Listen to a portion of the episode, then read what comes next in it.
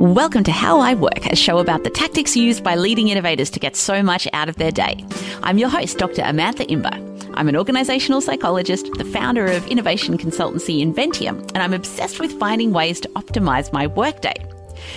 Now, before I get into today's mini episode, I wanted to share something fun that I'm going to be doing on September 19 at 12 noon that you might want to get involved in. So, I get a lot of emails from people every week asking me all sorts of questions, ranging from topics they want me to cover on the podcast, how Inventium's unlimited leave policy is going, general career advice, how to gain momentum for an idea, and so on. So, for the first time ever, I'm going to be running a live Ask Me Anything webinar event.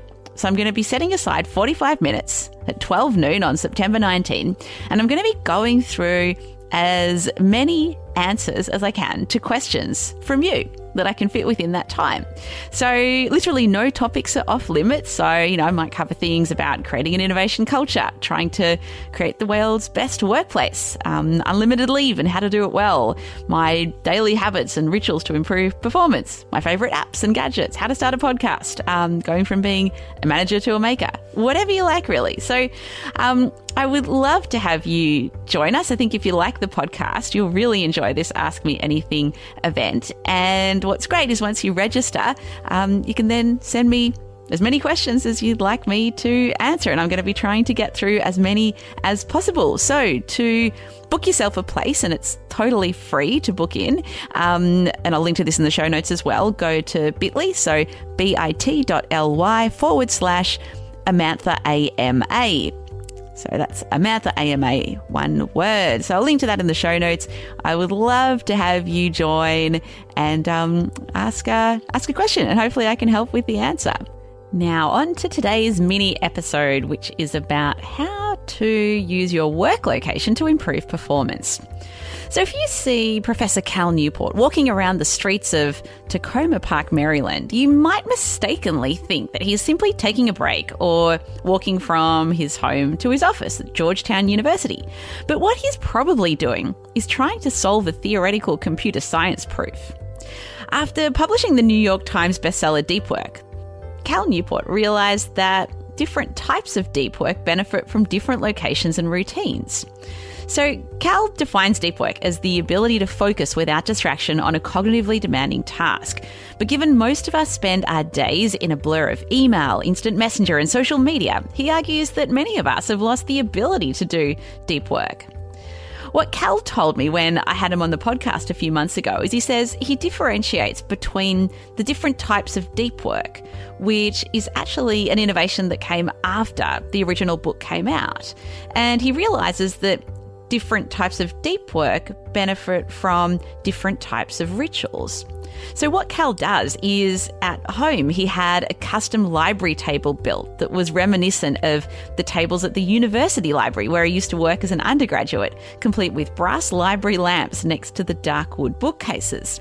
He told me that he has a ritual for writing where he clears off the whole desk and just has those bright lights shining right down on this custom desk, and it's just him and the computer.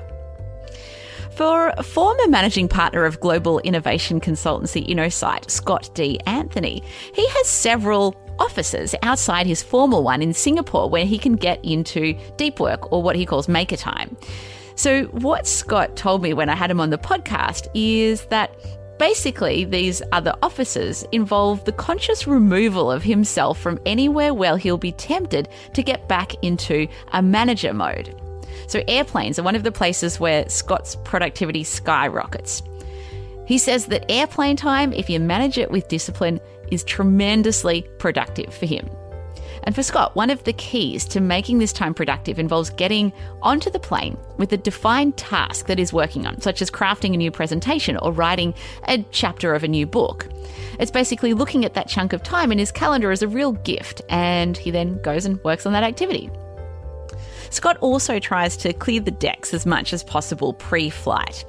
He needs to know that there's not a pressing deadline for a manager related activity that's sitting over his head, because if it is, even if his time is allegedly focused on the maker task, his brain is going to be buzzing with the manager focused activity. And then finally, for Scott, he'll deliberately choose flights that don't have Wi Fi. He says that once the phone is connected, it's just really hard to, you know, help yourself and put it away. But if you remove yourself from temptation, you really have no choice. And when he's back on the ground in Singapore and trying to work on a task requiring deep focus, what he does is he um, basically removes himself where anywhere where he'll be tempted to get back into manager mode. So you definitely won't find him sitting in the office doing deep work, and instead you'll find him at a Starbucks or Costa Coffee or the America Club. And basically, when he's in that mode, he knows that after 90 minutes, his energy begins to go down. So he'll do a sprint at, say, Starbucks for 90 minutes, then the America Club for 90 minutes, and maybe even a session at the pub for 90 minutes.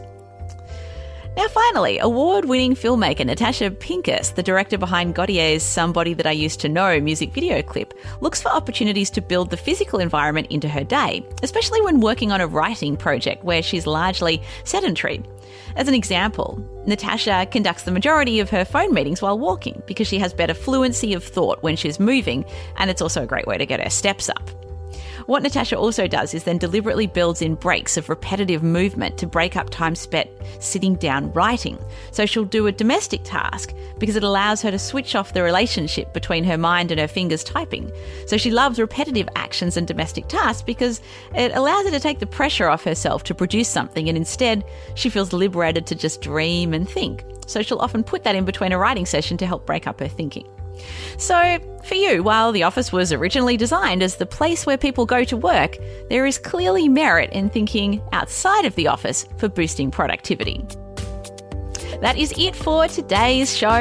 If you liked it, if you found it useful, um, then why not spread the word and share this episode with someone that you think could benefit? Um, and uh, enjoy your workday today, perhaps working from somewhere other than the office. That's it for today, and I will see you next time.